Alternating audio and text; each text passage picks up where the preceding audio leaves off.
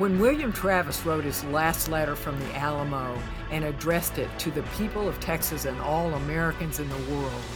he not only believed in the Texas he was fighting for,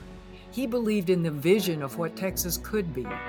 the best of America, a beacon of liberty, freedom, and innovation, a global economic force, a place that is always striving to reach higher and exemplify our American principles and ideals.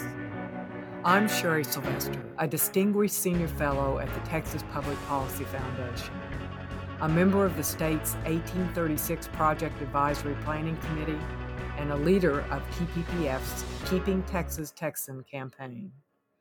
Texans today, whether their families have been here for generations or they just arrived in a U-Haul last week,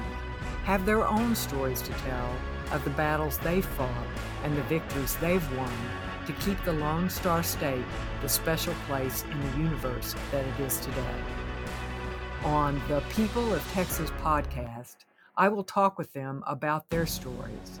the history of Texas, the challenges they have faced, and what they see for Texas' future. Tune in and join us.